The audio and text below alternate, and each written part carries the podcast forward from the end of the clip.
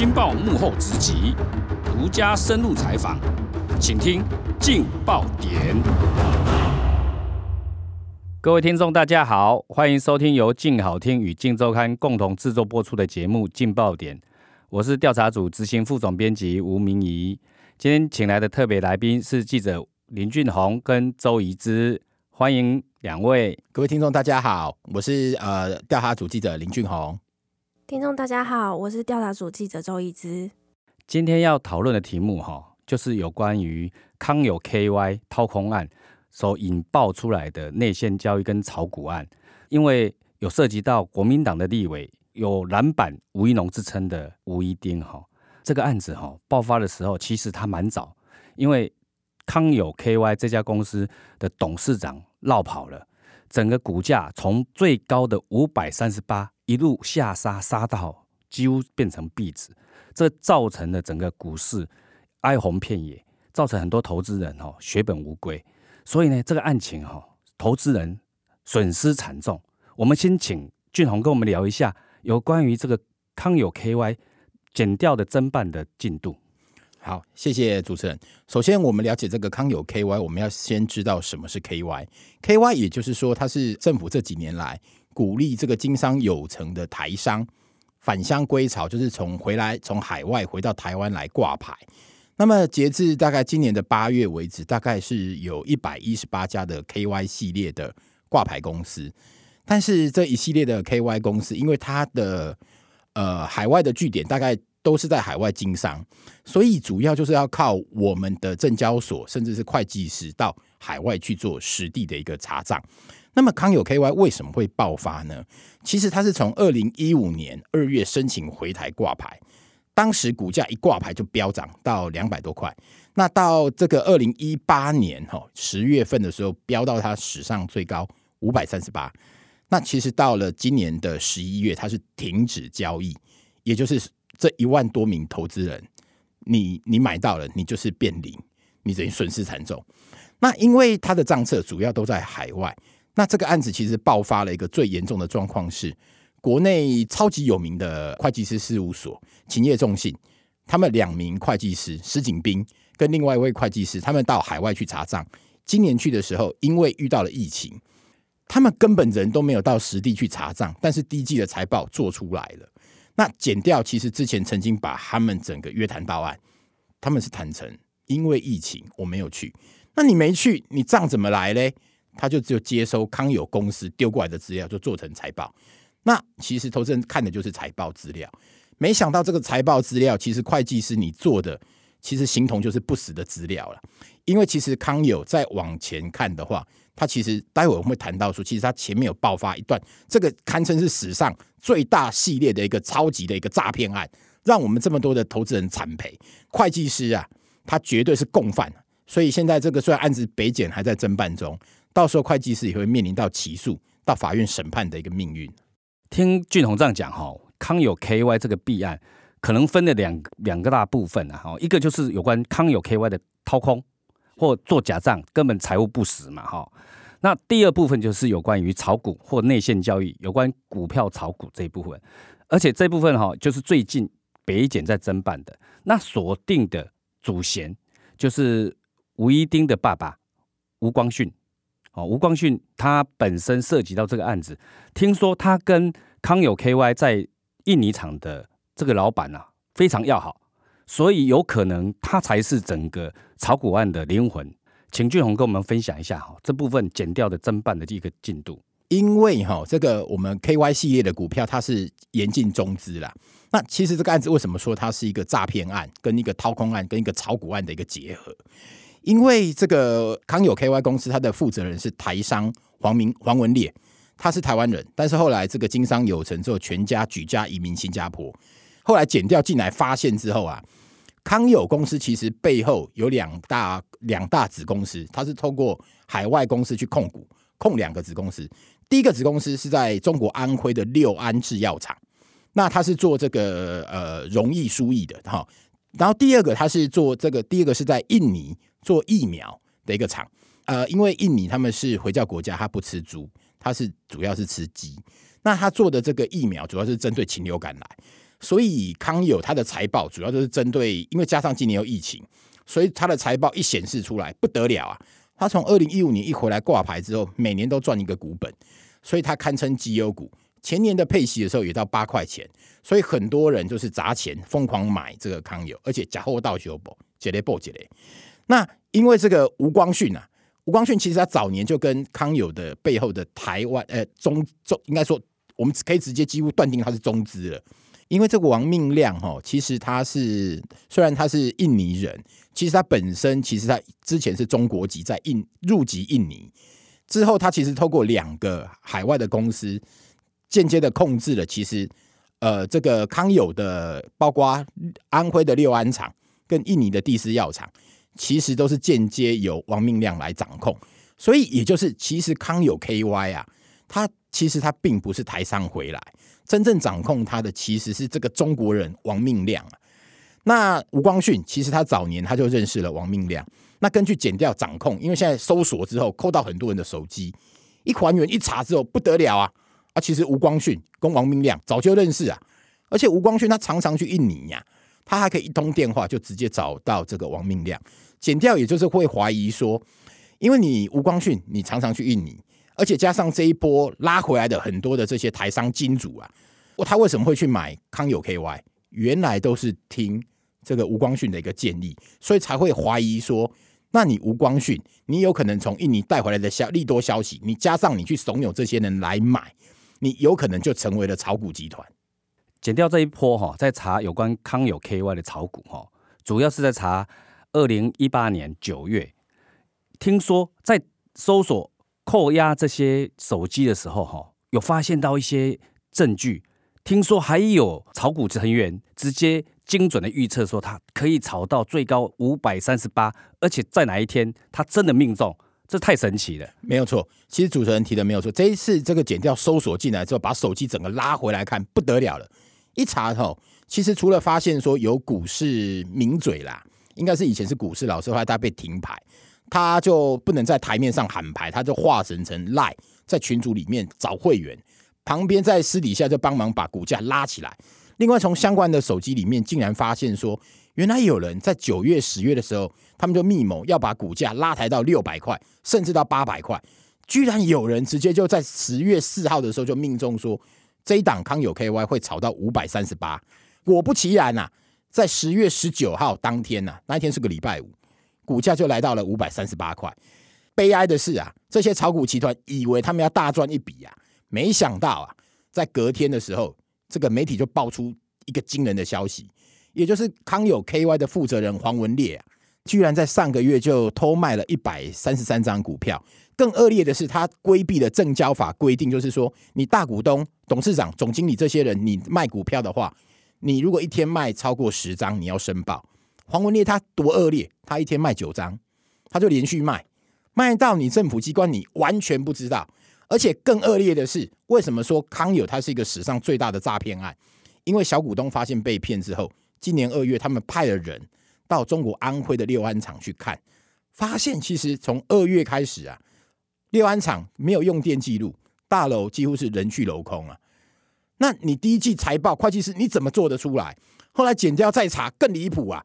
原来从前年的时候那一波的这个炒股的过程当中，账面上康永看起来虽然有钱，其实他的钱哪里来？原来是黄文烈啊，他自己先偷卖的股票大概是十亿，他汇到海外，再从海外再汇汇回来，他连同发放给股东八块钱的股利，他都是倒卖自己的股票，拿自己的钱来骗所有的股东，营造出康友 KY 是获利的一个假象。所以这个饼越画越大，气球越吹越大。没想到他还半途下车，整个气球就爆了，大家就惨赔。哇，这整个案子哈，根本就是一个连环骗嘛！前面先营造出自己这家公司非常好的营收，让大家都引诱大家进来买，结果最后呢是一个骗局。但这个骗局呢，它完全隐匿，也不让人家知道，让当大家全部把股票炒到最高点的时候，他偷偷卖，自己获利了结。这个是非常可恶的一个情况，而且这些被害人，尤其因为听了吴光训进来买的人，现在很多都被套牢了，跑去去跟券商啊反映说不要给我断头，而且讲的人就是说他听的是吴光训告诉我的。呃，没有错，其实哈有一个被害人，他买了很多，买了好几百张的康友 KY，惨赔呀，几乎快被断头。那当这个券商来跑来跟他要钱，讲到要断头的时候，他也刚好喝醉酒了。那他就跟券商讲了，说他这个其实就是听吴光训建议买的，有吴光训在，不要怕，不要把我断头啊。那券商啊，也不是简单的人物啊，券商偷录音啊，就没想到这一段的录音啊，就成为咬死了这个人的一个，等于他的证据就被握在剪掉的手上。哇，那这个整个证据已经慢慢慢慢慢已经往核心在扣了。很多金主都说我买股票都是听吴光训的，而且有赖的截图，也有一些录音档。那这样子的话，吴光训要摆脱他在整个案子里面的一个角色，哈，基本上很难。难怪这一次他被办的时候，最后被交保。不过吴光训哈，以站在他的立场、他的角度，他一直始终认为他其实是个被害人。为什么？因为他买了好几两三千张的股票啊。那这个股票最后是五百三十八，整个崩跌，无量下跌，到现在甚至成为壁纸，所以他自己认为他是被害人。但是就减掉的角度进来，从二零一八的九月到十月的那一段的拉抬，其实那个过程当中，即使你有损失了，但是减掉还是认为说你涉及操纵股价。不过吴光训他也不是省油的灯，因为他其实在南部，他是丰盈证券的老板，他外号叫丰盈五，他其实早年也曾经。炒作一档叫节操股票，他当时是利用儿女做这个人头进出买卖，当时被起诉，一审有罪，二审有罪。那他今年初恭喜他，他更一审无罪。不过这个案子还在上诉中，最后会不会有罪，我们拭目以待。所以吴光训哈也是可以在这个久经沙场里面，在股市翻滚里面哈，最后还可以完全全身而退，这也是不容易的哈。但是他本身涉及到炒股，其实会影响到一个人。那个人就他的女儿叫吴一丁，他是现在人家称的篮板的吴一农哎，本来是有大好的政治前途，却在财产申报的时候，去年他申报康友 KY，他拥有四百一十九张，结果今年呢，他剩下四十几张而已。这个中间啊，人家就觉得这有内线交易，你怎么会知道突然间会有什么大事情要发生？你要把整个股票卖掉，而且避损。如果你在那个买的价钱很低的时候，你那个获利也是相当惊人哎，所以我们可不可以请我们的记者一之来跟我们讲一下，当时你怎么去发现到这个异常的？其实吴一丁一开始是被提名国民党的部分区立委，所以在去年的时候有申报过一次，就是他的一个财产的部分。那今年他再度已经成为就是正式的立委之后，又再度申报。那我们就发现说，他其实这中间在康友暂停交易之前，他其实早一步开脱了三百多张。所以有人就会怀疑啊，因为吴一丁，那你的爸爸跟康友在印尼的。老板这么要好，而且常飞去印尼，那你的消息有没有可能是因为你早就已经知道一个利空消息，所以让你赶快出脱避险？那你在跟吴一丁之间的互动里面，他有没有曾经有说过什么样内幕给你知道？